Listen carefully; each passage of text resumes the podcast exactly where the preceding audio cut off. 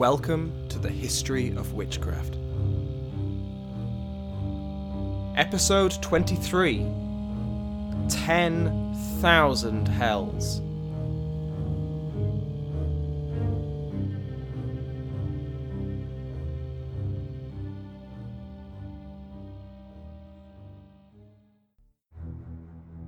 For when we hear one rack the name of God, abjure the scriptures and his Saviour Christ, we fly in hope to get his glorious soul.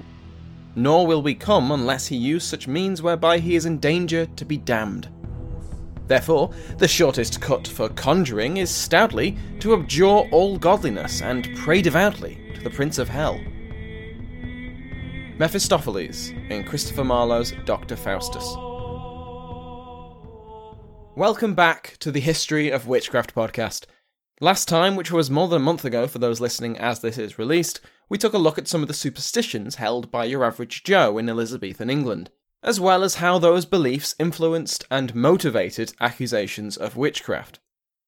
This week, we are going to remain in early modern England, straddling the Elizabethan and the Jacobean eras, where we will cover the depictions of witchcraft and magic in some notable performances of drama. This was, after all, the time of Marlowe, Middleton, and, of course, Shakespeare, and their representations of the supernatural both reflect the expectations of their audiences as well as influence our modern perceptions of what a witch is. It has been said, with some justification, that the Renaissance passed England by. And to some extent, that's true. England was never a stronghold of the arts of painting, sculpture, or architecture. Of course, painters, sculptors, and architects did live and create in England. When the French king, Francis I, imported a range of Florentine artists in an attempt to spark a French Renaissance, Henry VIII was particularly keen on emulating and, of course, surpassing his continental rival. His patronage brought Hans Holbein to English shores, where he did a fine job painting a number of portraits, and yet, much like in France, no great painting revolution took off from his example. Sculpting was much more successful. In Elizabeth's reign, the creation of miniatures was apparently quite popular.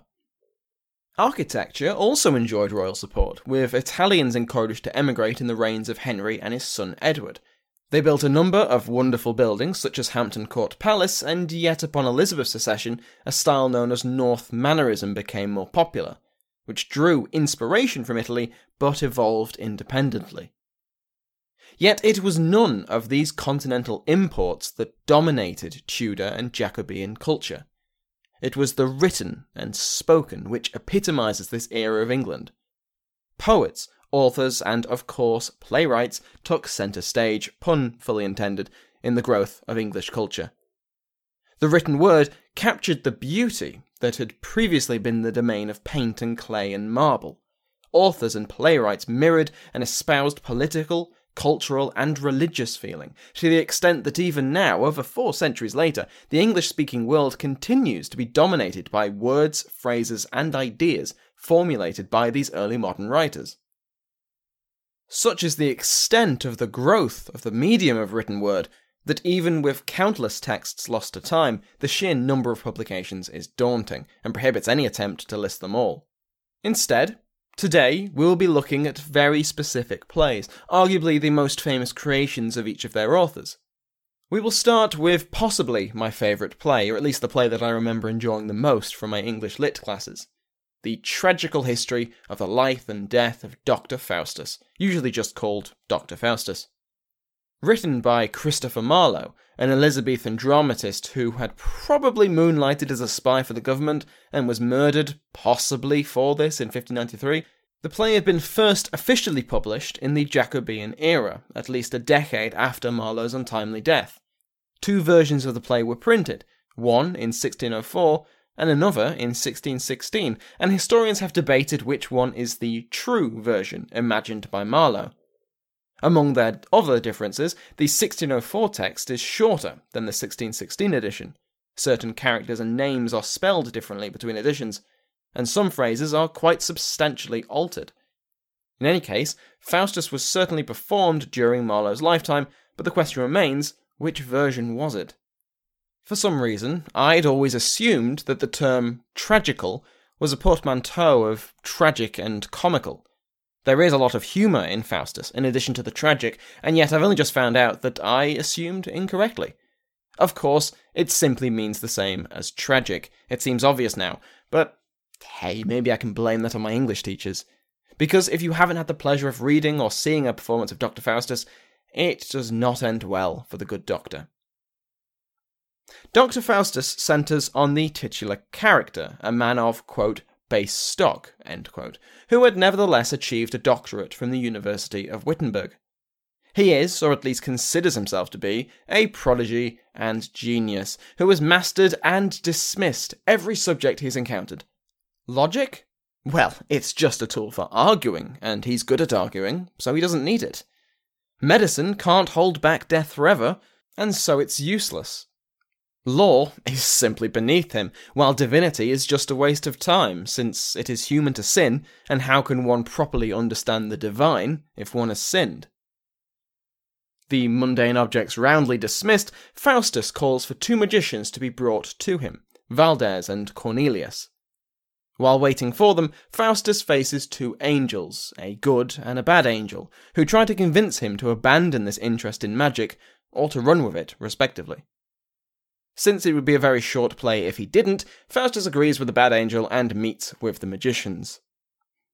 The magicians teach Faustus how to summon a devil, and it's how you would imagine. There's a magic circle, candles, incantations, and Faustus renounces his baptism. Unknown to Faustus, but obviously visible to the audience, his preparations are being watched by Lucifer and the devils. Lo and behold, a demon appears, introducing himself as Mephistopheles. Now, Faustus is a little rude here and demands that he changes his form into a Franciscan monk to be less hideous. When the demon does so, Faustus is elated. He's bound a demon to his will, only for Mephistopheles to rain on his parade. No, Faustus, you haven't bound me. I serve Lucifer. I'm only here because you've been very silly and renounced your baptism and the scripture, and I'm here for your soul. Yet, unrepentant, quite literally in this case, Faustus sends Mephistopheles to make a deal with the devil.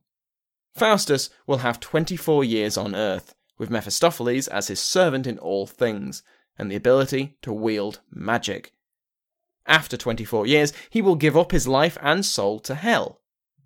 Faustus is told to sign a contract in his own blood, cutting his arm to get to his blood. Now, at first, it divinely heals with the Latin for man flee inscribed in his flesh. In the face of this obvious divine intervention to save his soul, Faustus brushes it aside. In his mind, through his previous actions of summoning Mephistopheles in the first place, he is damned already. The wound is burned open, and Faustus makes his deal. So Faustus has a demon at his beck and call, and the ability to conjure wondrous things. He does nothing with them. Yes, he makes some practical jokes, notably tormenting the Pope with his powers, but largely he just entertains the nobility. At one point, Faustus tells Mephistopheles to show him Helen of Troy, the quote, face that launched a thousand ships, and a woman appears. Whether this is the soul of Helen or a demon in disguise is just one of the debates surrounding the play. One would evoke horror, Faustus having not only summoned the dead and committed necromancy, but he's also kissing her. If it was a demon in disguise, it gains a level of comedy. Foolish Faustus, cocky Faustus, has been tricked, kissing and dancing with a demon.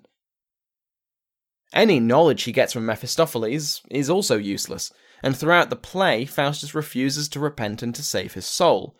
Even Mephistopheles warns Faustus of the mistake he's making. Why, this is hell, nor am I out of it.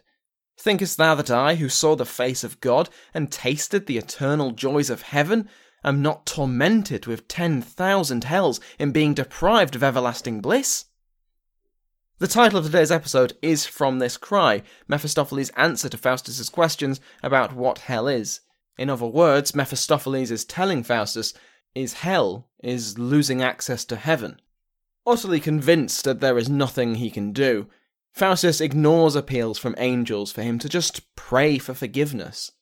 At the end of the allotted time, the clock strikes eleven, Mephistopheles appears to claim Faustus's life and soul. Faustus begs that he will burn his books, but there is no mercy. Lucifer, Mephistopheles, and a horde of demons drag the good doctor off stage to the sound of his screams. In the later edition, three scholars report finding Faustus's remains ripped apart by demons. Now, there are elements to Marlowe's play that may seem similar to our modern ideas of witchcraft and satanic magic. The contract was, then as it is now, the final method of transferring ownership or promising a service. Marlowe's audience would have been well aware of contracts. That Lucifer demands Faustus to sign one is both relatable and a sign of quite how serious this agreement is. Add that to the fact that this was to be signed in his blood, and you have quite a symbol of Faustus's bondage. Of course, the satanic circle and ritual resembles any depiction of devil making in modern fiction. A pentacle or pentagram, red for thematic reasons, of course, dotted with candles and incantations of a particular sort. In Faustus, the doctor makes a speech in Latin which abjures his baptism and his faith. Mephistopheles does appear, but reveals that the ritual was completely unnecessary, as all he needed to do was renounce his faith and demons would flock to claim his soul.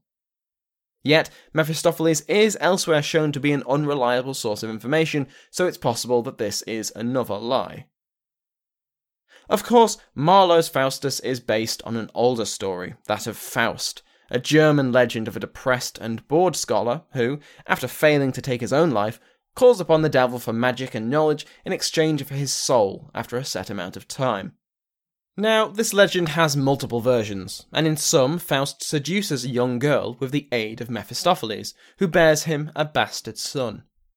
The girl, realizing the horror of what had just happened, not only that she'd borne a child out of wedlock, but that she'd been seduced by a demon, drowns her child and is executed for murder, only to be saved by God and allowed into heaven due to her innate innocence.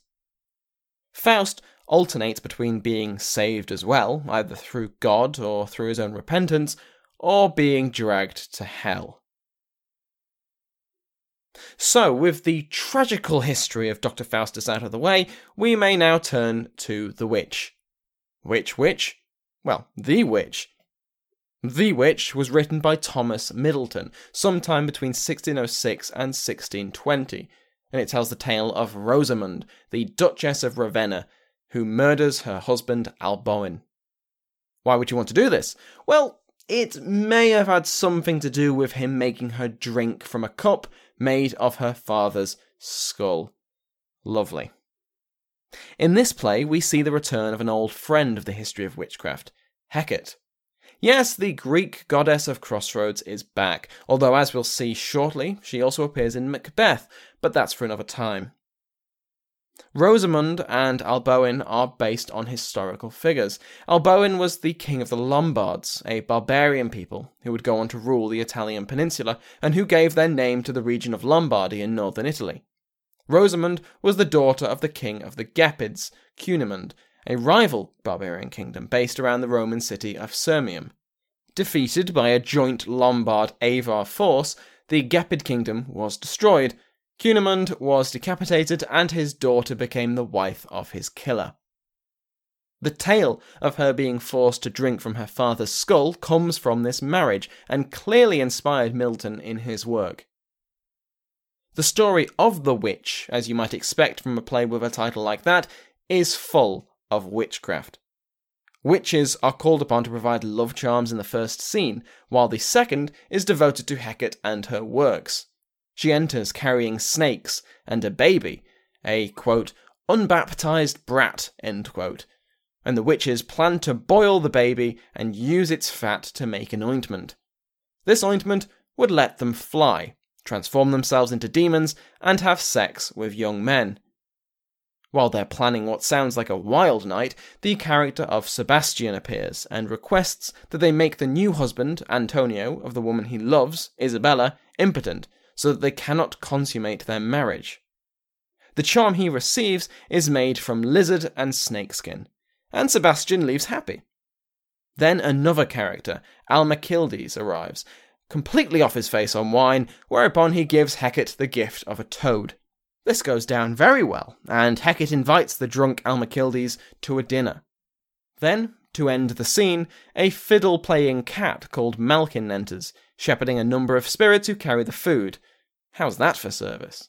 In the next act, Antonio, that's the new husband, by the way, and I will also try and keep all these names somewhat memorable, is stricken with impotence from the charm, and he is moping on stage.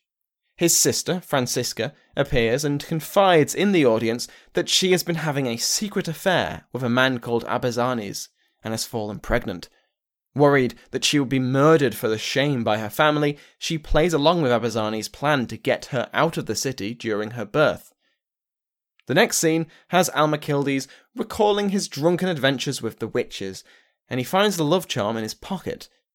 When the target of his affections enters the stage, he slips it into her clothing during an unwelcome hug. After storming off at Almachildes' lecherous behaviour, she returns after the charm takes effect, declaring him, quote, the sweetest gentleman in court, end quote. Oh, how lovely. It goes a bit pear shaped when the charm falls out of her dress and is picked up by the Duchess. Now despising Almachildes, the girl leaves for good, while the Duchess declares her love for him. By blindfolding Almachildes and tricking him into thinking she is his crush, they have sex. She then removes the blindfold and reveals her identity, giving Almachildes a choice. Help her murder her husband and she will marry him. Refuse, and she will have him accused of rape and executed.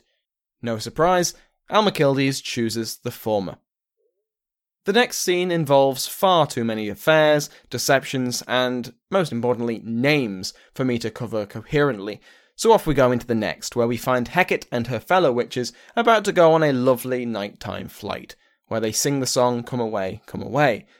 This is often held up by historians as evidence of collaboration between Middleton and Shakespeare, this same song is found in a version of Macbeth, and Middleton and Shakespeare had worked together in The King's Men. In the next act, the Duke has been murdered, and the Duchess rules. She plans to murder Almachildes as well, in order to tie up a loose end in the death of her husband. The rest of the act involves half the cast tricking the other half of the cast into having sex with them, so while very funny, is of course no interest to us. The first scene of the final act is the climax of all these plots and affairs, with revelations and threats of murder and poisoned wine, which isn't actually poisoned. The following scene is in Hecate's cave, where the Duchess visits to receive a poison she plans to use on Almachildes. In lieu of poison, Hecate offers the Duchess something else an enchanted portrait of Almachildes, which will kill him within a month. But this is not quick enough for the Duchess. So instead, Hecate recites a Latin charm and promises that Almachildes is a dead man walking. Satisfied, the Duchess leaves, and Hecate requests from another witch, quote, three ounces of the red haired girl I killed last midnight, which is then stirred into her cauldron while the witches sing and dance. The finale begins with the news that Antonio, in his rush to find his supposedly adulterous wife, had fallen through a trapdoor and died. Sebastian removes his disguise to reveal that rumours of his death had been greatly exaggerated, and a servant admits to having falsified reports of his passing. Then the Duchess returns, and, shock, horror, the Duke's body has been found. She is accused of murder and adultery, admitting the murder, but denying adultery because that's what your priority should be. Whereupon, Almachildes appears. Suspecting that she plans to have him silenced correctly, Almachildes admits to all that he had sex with the Duchess while blindfolded. More shock and horror. But then it's revealed that he hadn't had sex with the Duchess. He had sex with a prostitute, pretending to be the Duchess. Even more shock. Slightly less horror. So the Duchess is cleared of adultery, but has just admitted to murdering her husband. But then the Duke arises from the dead. Horror, shock. He hadn't been murdered after all. Almachildes couldn't bring himself to kill him. Now, apparently in a very forgiving mood, he thanks Almachildes for, you know, not murdering him, as well as pardoning his wife for trying to have him murdered, and promised not to make her drink out of her father's skull ever again. The whole scene laughs, probably. The play ends on a positive note. Everyone is happy and healthy, except for Antonio, who is apparently still dead in a pit somewhere. The witches in The Witch seem to take a lot of inspiration from Reginald Scot's discovery of witchcraft, but where Scott describes them with skepticism, Middleton takes as inspiration. Elements of witch belief like flight, devil worship, the gathering of witches at a sabbat, and the sexual behaviour of the demons and spirits under their control are taken whole cloth from the discovery, as is the relationship between witchcraft and Roman Catholicism, with Hecate muttering her charms in Latin.